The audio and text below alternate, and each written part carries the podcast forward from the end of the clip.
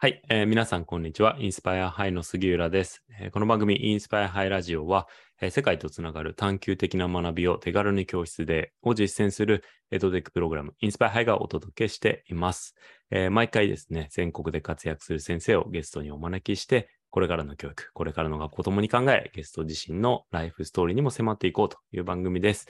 えー今回のゲストはですね、えー前回に引き続き立命館宇治中学校高等学校から、えー酒井淳平先生にお越しいただきました。酒井先生、よろしくお願いします。あよろしくお願いします。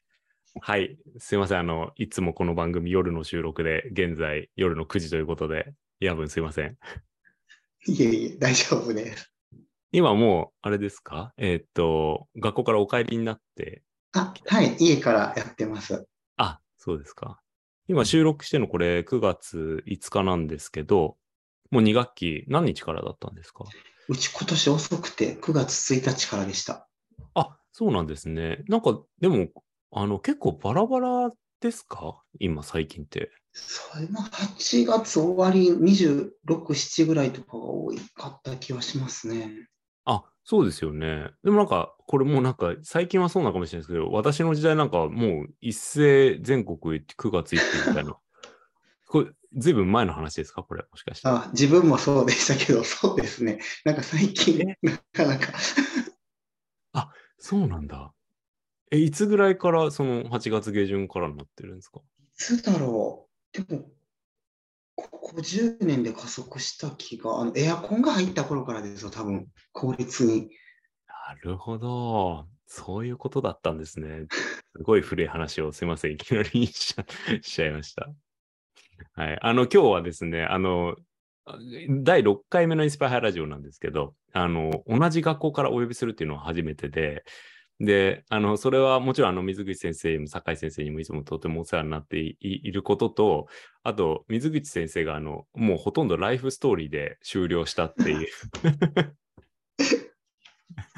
回で、お聞きになりましたか？ら。はい、聞きました。レスリングの。レスリングの はい、ちょっと濃すぎたので、あの、酒井先生のライフストーリーもそうですし、あの、もちろん教育とか学びのお話ももうちょっと聞きたいなっていうふうに思いまして、あの、ぜひ酒井先生にもお話伺えたらというふうに思いました。あと、あの、水口先生からも強烈なリクエストで、あの、絶対酒井先生もぜひということで、で、僕も、あの、酒井先生お世話になってて、いや、ぜひおお伺いしたいなと思っていたので、お呼びできてとても光栄です。よろしくお願いします。はい。ありがとうございます。で、あの、今日ちょっと最初にですね、あの、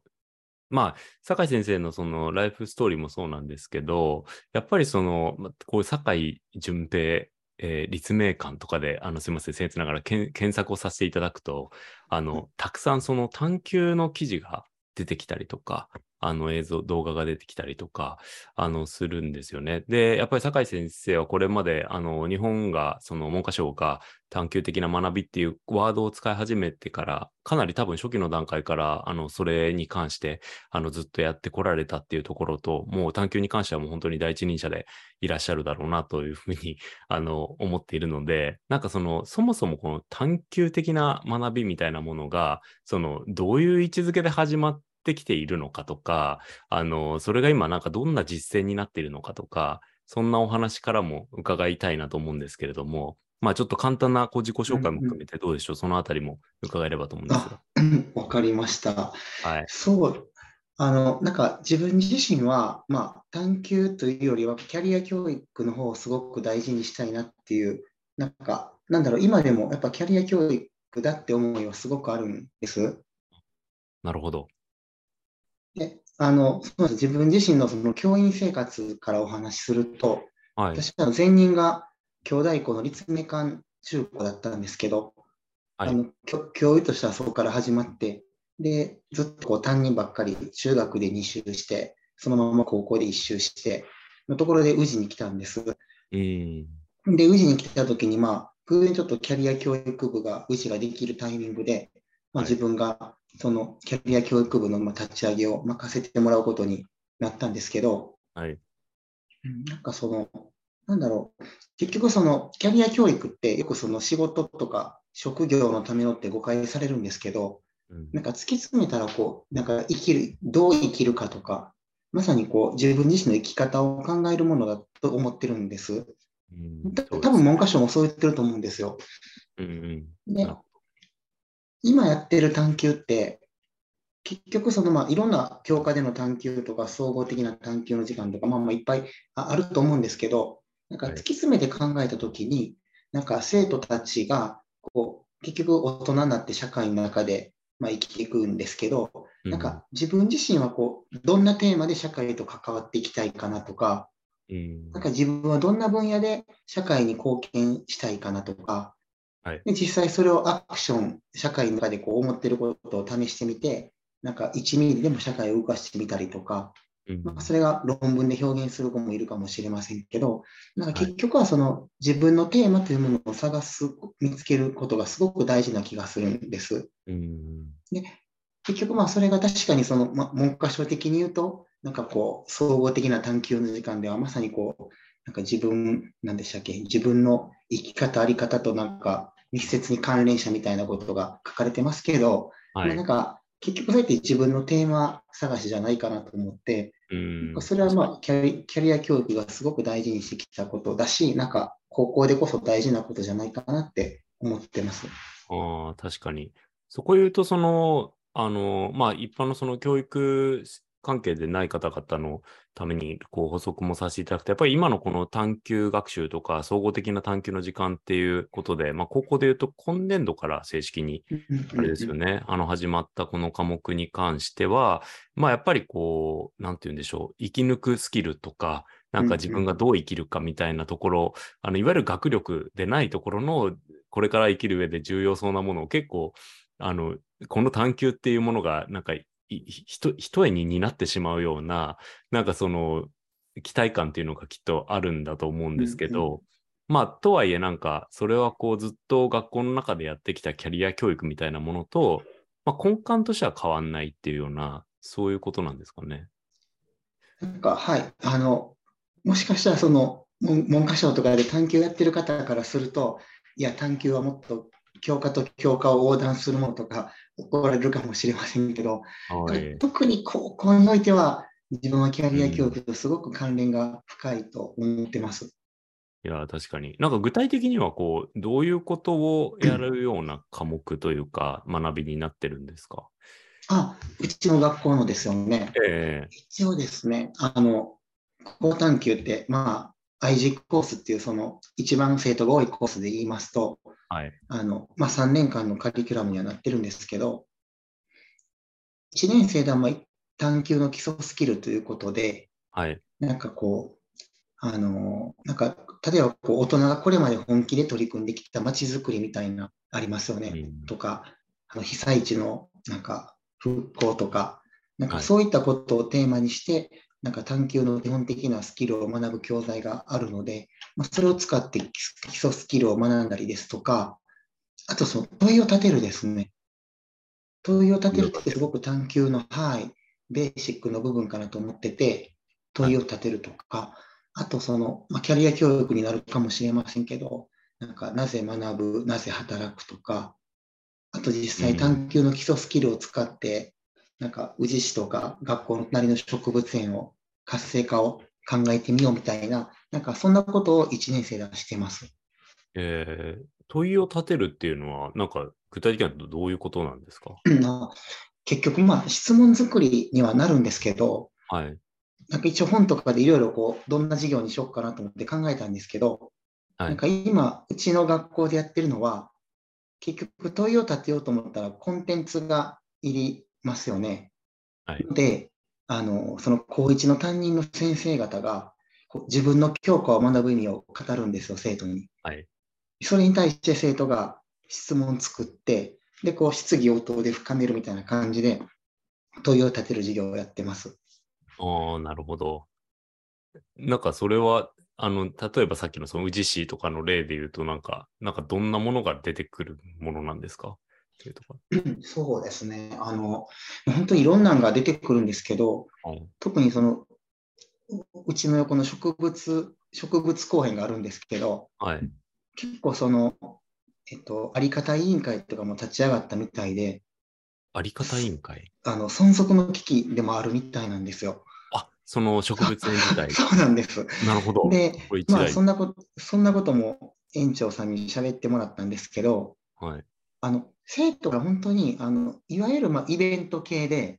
はい。夏祭りをみたいなも出てきますけど、うん。あの一方で、なんか今ある植物園に注目して、例えばこうゴミ箱をこんな風に置いたらもっとこうお客さんが定着しやすいとか、あなんかね、等身大のものがいろいろ出てきます。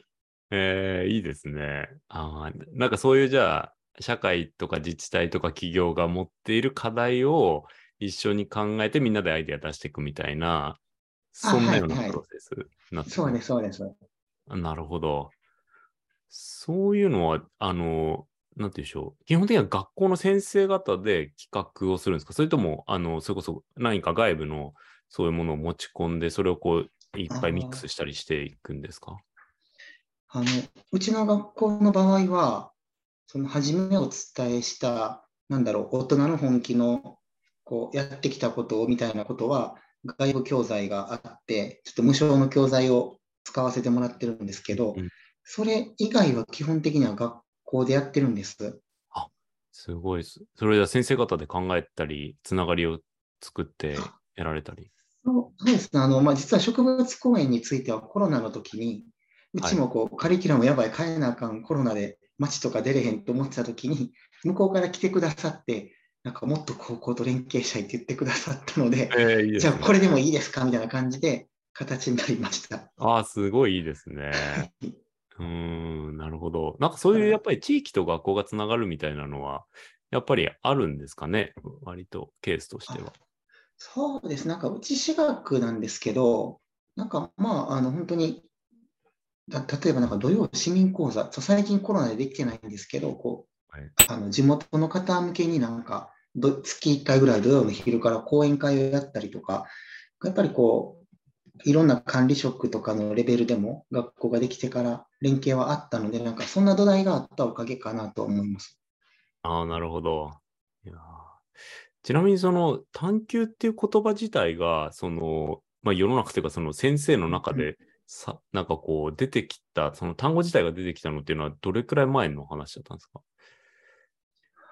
どれぐらい？多分、教育業界では2017年度ぐらいですかね。あじゃあもう5年ぐらいは経って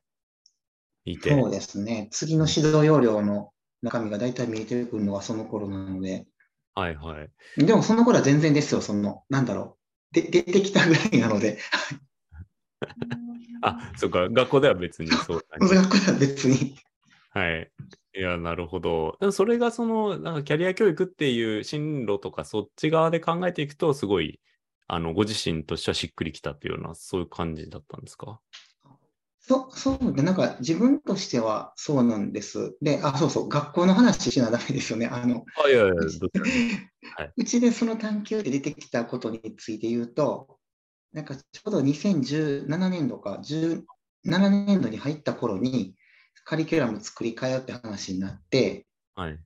で、自分もその委員会メンバーやったんですけど、なんかもうその時結局話したのが、はい。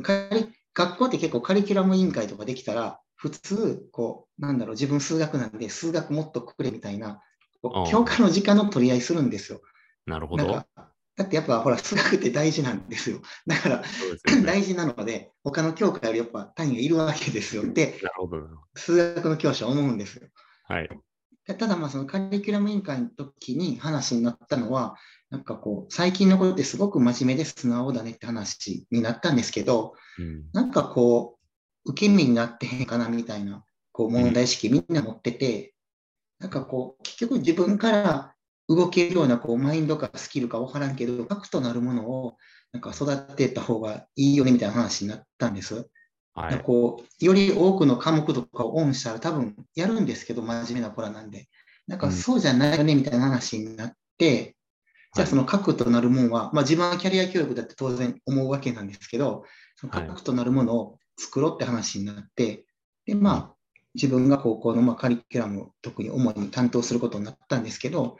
その時にこう指導要領の次のことも見ながら、多分その総合的な探究の時間を使って、今までやってきたこうキャリア教育とちゃんとミックスさせれば、なんか探究のカリキュラムになるんじゃないかなと思って、形にして今に至ってるって感じです。うん、ああ、なるほど。やっぱりじゃあそのキャリアっていうのはコアにありながら探究があったかそこをこううまく組み込んでいくっていう。あそうですね。なんかこう、やっぱり学内全体を動かしていくみたいなことになってくると、そのそれこそ、酒井先生がこれはこういう意味で必要なんだみたいになっても、いろんなその意見持ってる人がいるわけじゃないですか。はい、はい、それはなんかこう、割とこう、なんていうんでしょう、合意形成っていうのは簡単にいくもんなんですか？そうですね。あの、多分なんですけど、その今の生徒がどうかって話と、どんな生徒にしたいかのところまでは、先生方のアンケートを取ったら結構一致したんですよね。なるほど。だからその、なんだろう、生徒がこうもっと自分から動いていけるようなマインドとかスキルとかよくわからんけど、そんなもんがいるみたいなところの総論までは比較的合意が取れて、でもその、動かすってまた違うじゃないですか、やっぱり。まあそうです。うちの場合はちょうどその、まあ、新カリキュラムって呼ばれてる、まあ、探究が始まったカリキュラムが、はい、まあ、高1、高2、高3とこう1年ずつ積み上がっていく形で始まったんですけど、あの自分が1年目の、まあ、学年主任やらせてもらって、一応その1年目の学年は自分がカリキュラムの責任持ってやるって形だったんです。はい、ってことは、まあ、もちろんいろんな思いをされてる先生方はいらっしゃると思うんですけど、まあ、自分はあくまでも学年主任としてこう、学年の生徒をどう動かすかという視点で当然あの作っていきますので、なんかそこはみんな当然協力してやるんですよ。うん、で、次2年目になると、次の高校、私高2に上がりまして、次の高校1年生の主任はカリキュラム員のメンバーだったんです。あの野球部の部長の西田っていう、はい。ので、ここ2人はもう結構思ってることは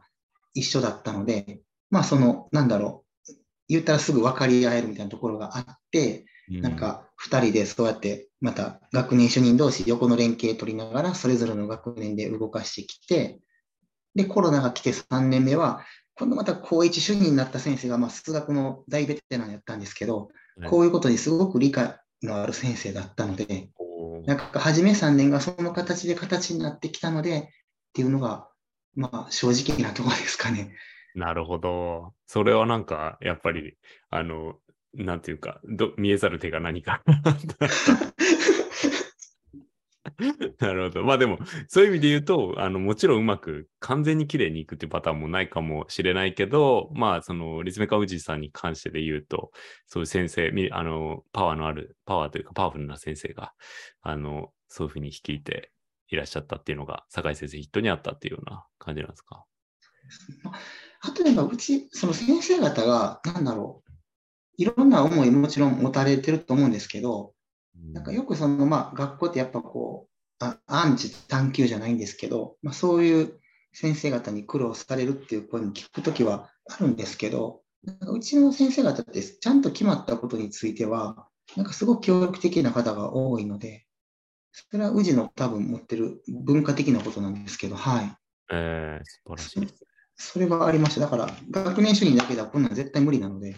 はい。いや、そうですよね。確かに。いや、素晴らしいな。なんか、あの、そうですよね。そこでこう、一体化していくっていうことの難しさもあるだろうなと思うんですけど、そのプロセスとしてやっぱりあれですよね。最初にその現状の生徒さんの、そうを見たときに、その例えば受け身であるとかいうところから、じゃあどうなってほしいかみたいな、なんかそこからみんなで共有していくって、なんかすごい重要そうですよね。なんかいきなり探求やらなきゃみたいなあそこから入っていったりすると、なんかそれぞれのこう思いっていうのも、なんか当然人間なんでぶつかることあると思うんですけど、先生だろうが、そのどっかの企業に勤めてる人であろうが、なんかそれがやっぱり大目標がみんなで握り合えてるみたいなこともあったりするんですかね、そのうまくいく秘訣として。そうですよね。確かに。でもなんか、確かにそそうでは、そうだと思うんですよ。やっぱりこう、生徒像から出発するっていうことはすごく大事なんですけど、はい、ちょっと今振り返ると、そこは全然足りてなかったなっていう思いは正直あります。あそうなんカリキュラムインの中では話しましたし、ぜひ先生方からアンケートは1回取りましたけど、なんか、もっとちゃんと本当はすり合わせとか、ちょっと丁寧にしていった方がいいんだろうなとはなんか思います。うん、なるほど。なんか、すなるほど。確かに。なんかすり合わせもあれですよね。すり合わせしきることと、もちろんそのスピードだったりとか、うんうんパワあのパワフルさとかも必要なんでしょうから。なるほど。ありがとうございます。ちなみにその探究の学びって、既存のその、まあ、それこそ、酒井先生やってらっしゃる数学とかであれば、もんあの問題とかテストに対する答えがあって、あの成績、あの点数化できたりとかすると思うんですけど、なんかこういう、例えば自分の生きる軸を見つけるみたいなこととか、探究テーマを見つけるっていうことって、あの、すごく点数化しづらい評価しづらいことなのかなって思うんですけど、その点はどうされてるとかっていうのはあるんでしょうか？ああの、そうなんです。評価すごくしづらいんですよ。あの、でもその、数学の場合って絶対5段階つけなダメなんですよ。5、4、3、2、1って。探究ってあの文章評価でいいんですよ。指導要録的には、あの文科省的には。文章評価というのは、あの、もうぶっちゃけた話、こうこうこういう学習をしてこういう力が身についたみたいなことなんですよね。あの、なるほど。ので、あの、なんだろう。た、例えばなんですけど、み3つぐらいパターン用意しといて、あの、どれかを当てはめるみたいな運用でもできるんですよ。それってじゃあ、あの、序序列的な54321とかじゃなくって、なんか質的な評価として、特にその優劣ない形で当てはめてい。くっていうことで良い。そうなんです。なるほど。そのなんか、はい。学校で残さなあかん書類があるんですよ。指導要録っていう。でそこにまあ、各教科の5段階とか残さなあかんのですけど、もう総合は文章評価でいいんです。なるほど。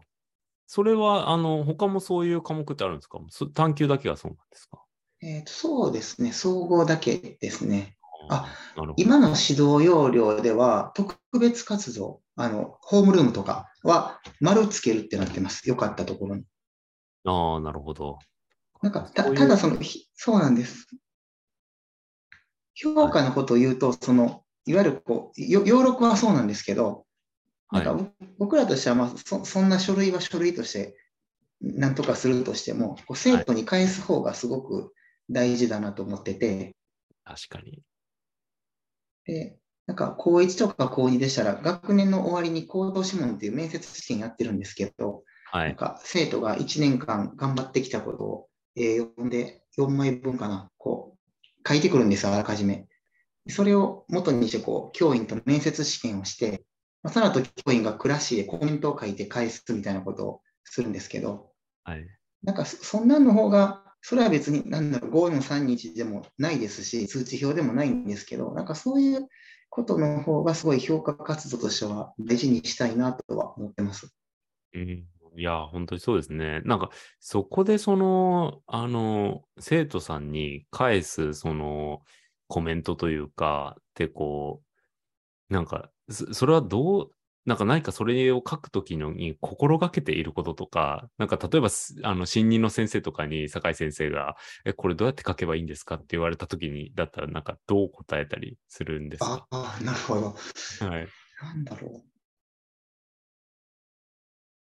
多分、なんか、良かったところ3つ書いて、これからの課題を1個書きみたいな感じですかね。ああ、なるほど。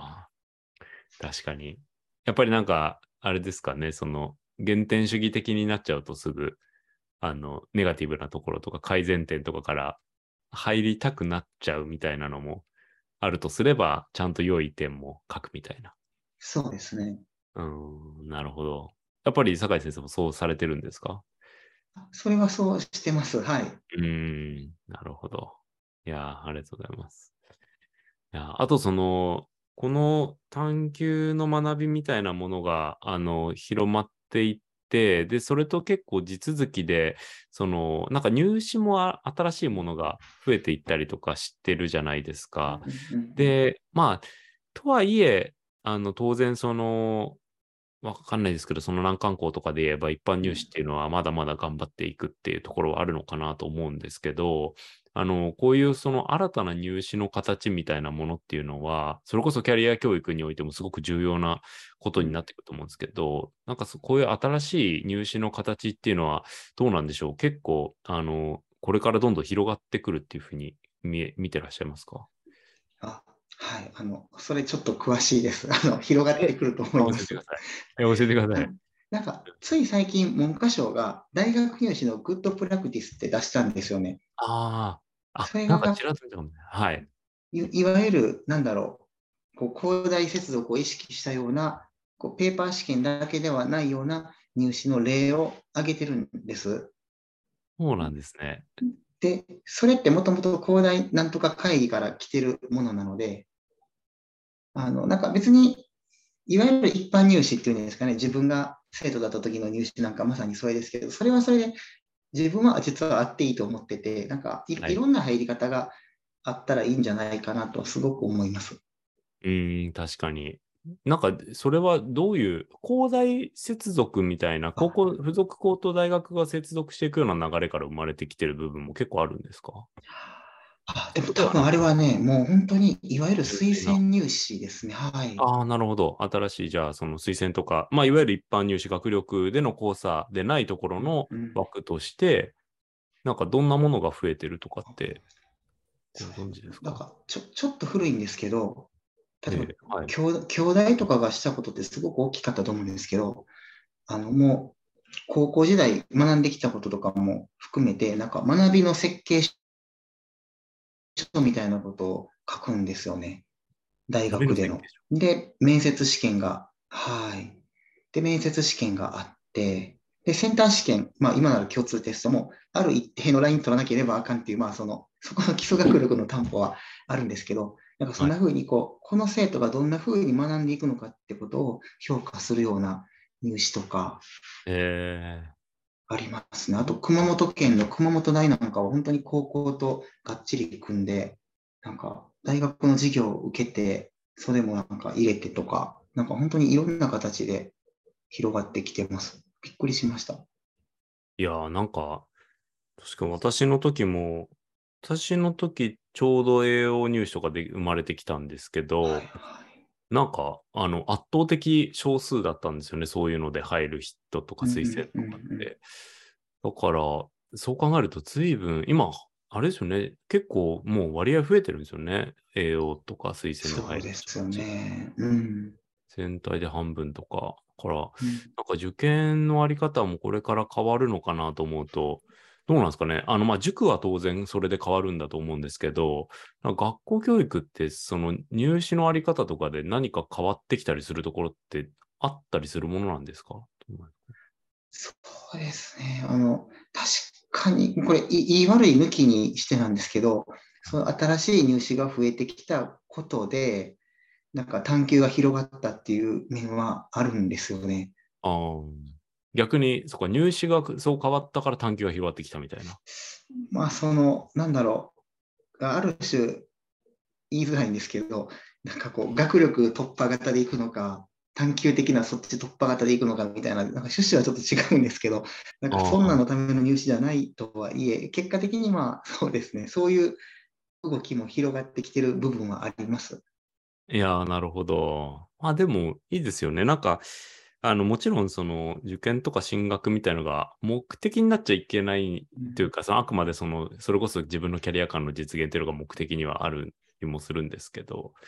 でもなんか、あの、ある種そういう制度があるからこれ頑張ろうって言って、うんうんあの探究活動頑張ってみるとか、なんかそういうのは、まあ一つのこうモチベーションのうんうん。ドライバーとしてはいいものなんでしょうかね。どうなんでしょう。んうんう。うんですね。まあ、でも確かになんか入試が変わることで高校が変わる部分があるっていうのは嘘じゃないので、なんかその中身をどうするか本当現場のね、現場のやり方っていうかもうこっち次第っちゃこっち次第なので、なるほど、なるほど。いやありがとうございます。なんか今、これまでその、酒井先生が探究やってこられてのなんか、手応えとか、あの、面白みとかそういうことってなんかありますか？なんかこう、なんか生徒がすごい変わっていくっていう姿を見ていけるのは、なんかすごく嬉しいですね。どどう変わっていくんですか？なんか、例えばまあ言い出したらこれいっぱいいるんですけど、なんかある生徒が本当にあの勉強が大の苦手で、なかなか学校で輝く場が見つけられなかったんですけど、ふとこう探究で、なんか京都の北部のホットに目覚めて、で、なんか自分でプロジェクトを立ち上げたりとかして、はい成績も上がったんですよね、結局。へえ、ああ、そでれはなんかいいですね。なんかモチベーションがちゃんとできるんでね。で、まあ大学も行って、大学でも頑張ってたりする子もいますし、うんあとはなんか、なんだろう。これ、その子の探求テーマと直接関わってない部分も含まれてはいるんですけど、なんかこう、なんだろう、教育とかに興味のあった子がいて、ちょうどうちがその OECD さんとかと連携してる事業があって、そのイベントの実行委員とかに立候補してくれた子がいて、なんかどんどんどんどんと遠いところに行っちゃったような感じで、そう当日はその子が英語でペラペラしきってて、えかあそそこまで行っちゃったかみたいな、そうですね、ことか。いやー、すごいなー。なんかそういうひ生徒さんたちが、こう、なんていうんですか、まあ、俗に言うやる気スイッチみたいなものっていうのが、こう、押される瞬間っていうのは、なんか、どどういうものがあるんですか？もう本当人それぞれなんですか？それともなんか、ちょっとパターンがあるとか、あったりするんですか？ああ、でもなんかやっぱこう、その子が、なんか興味があったこととか、まずこう、触れるが一つと、うん。次はなんかこう、バーとか、はい。人と会うとか、なんかこう、そうですね、なんかは、なんかその場があったりとか、誰かに会えるみたいな、なんかそういうことが加わってくると一気に加速していく感じですかね。ああ、なるほど。なんかそういうのって、あの、それこそもう今インターネットあるので、こう自分で探したり動いたりしようってしていったら、いろんなそのリソースにこう接続できる時代になってるなって、あの我々もやっていて思うんですけど、なんかその中でその、その中でもあるその学校の価値というか、学校がややるべきことというか、なんかそういうことっていうのはなんかどんなものがあるんでしょうか？はあ、なんかその、確かに今何でも調べられるじゃないですか。そうですよでね。も、高校生でもいろんな機会って多分あるんですよ。実際あるんですよね。うんでもなんか、それ飛びつける子ってやっぱ少ないんですよね。え、それはじ自主、ちょっと恥ずかしいとかってことですか？なんだろう。でもしかしたらその自分たち大人もそうかもしれないんですけど、なんかいろんな場ってあるじゃないですか。僕ら大人にも。まあでもこう、言うてひ日々忙しくて、なんかこうきっかけがないとパッと行きづらいってあるんだろうなって思って、生徒の立場に立ったら、その時、なんか学校へ先生とかが、こうその子のことを分かって教えてくれたりするっていうのは、実はすごい大事なことじゃないかなとは思ってます。あそれは、なんかそうですね。別に教育がとか生徒さん、学校がとかじゃなくて、別に僕ら大人だって、むしろ大人の方が何だってできるだろう、お前たちみたいな。ところあります日々忙しい。そうですよね。何らか理由作ってとか、忙しいから無理かなってなるけど、友達からあれいいよとか言われたら、ちょっとじゃあ行ってこようかなとか思いますから、うんうん本当にな、確かにな、なんかそういう後押しみたいなものが押してくれる存在っていうことなんですかね。うんうんうんなるほど。確かにな、それだけでも全然違いますよね。そうですよね。うーん、なるほど。ちなみになんかその、もう入ってきて、あの、すぐにこう、ある種こう、アクティブな生徒さんみたいな人たちも当然いると思うんですけど、全然そうでなかったのにいきなり変わるみたいなことも結構やっぱ、高校とかそういう話になってくるとあるんですか？あ、あります、あります。なんか、なんだろう。多分、な、どっかになんか自信持ったとか、なんかに出会ったとか、なんか結構変わりますね。ええいやー、それむしろ、すごいな。そうだ、キラ、キラキラ入ってきても、高校で壁に当たるじゃないですか。なるほど。そのパターンもあるんですそうそうそうそう。クラブとか分かりやすいんですけど、そうそう。ね。俺4なるほど番でピッチャーとか持って入ってきたら、そんなんばっかりやって、ああ、あかんみたいな。なるほど。確かに。スポーツがありそうですね。いやー、すごいな。そっか。それ、本当でも、そのなんかバイオリズムみたいなものって、確かになんか中学の時はこうで、高校の時はこうで、大学入ってこうでって、それぞれあると思うんですけど、うんそれ先生が、それこそ自分が他人だったら3人、40人ぐらい見てっていうことになるわけじゃないですか。これはちょっとめちゃくちゃ高度な仕事じゃないですか。あの、それこそしあの企業でマネジメントできる人のなんか最適人数って、例えば5人とか7人とか、そんなこと言いますけど、なんかそれを何十、30人とか見るとかってほぼ不可能ではって思ってしまうんですけど、そう、そうですよね。まあでもまあ学校の場合、担任だけじゃなくて、こう、他の先生もクラス入られて授業とかされるので、こういろんな情報交換で、なんか、例えば自分が40人担任してるとして、まあ、自分はこう、気づかんかったけど、他の教科の先生がふっとこう気づいてくれて、声かけてくれて、後から聞いたとかっていうケースは当然あるので、なんかそこは学校のまだいいところかもですね。いやー、確かになるほど。そういう横のあの伝達があるっていうのはすごいいいですね。いやありがとうございます。いやちょっといろいろ探求に関して根掘り葉掘り聞いて 聞かせていただきました。ありがとうございます。なんかあの逆に酒井先生進めていかれる中でなんか探求についてこういうお話、こういうことを話し話したいとか何かあったりとかされますか？あ 大丈夫です。大丈夫ですか？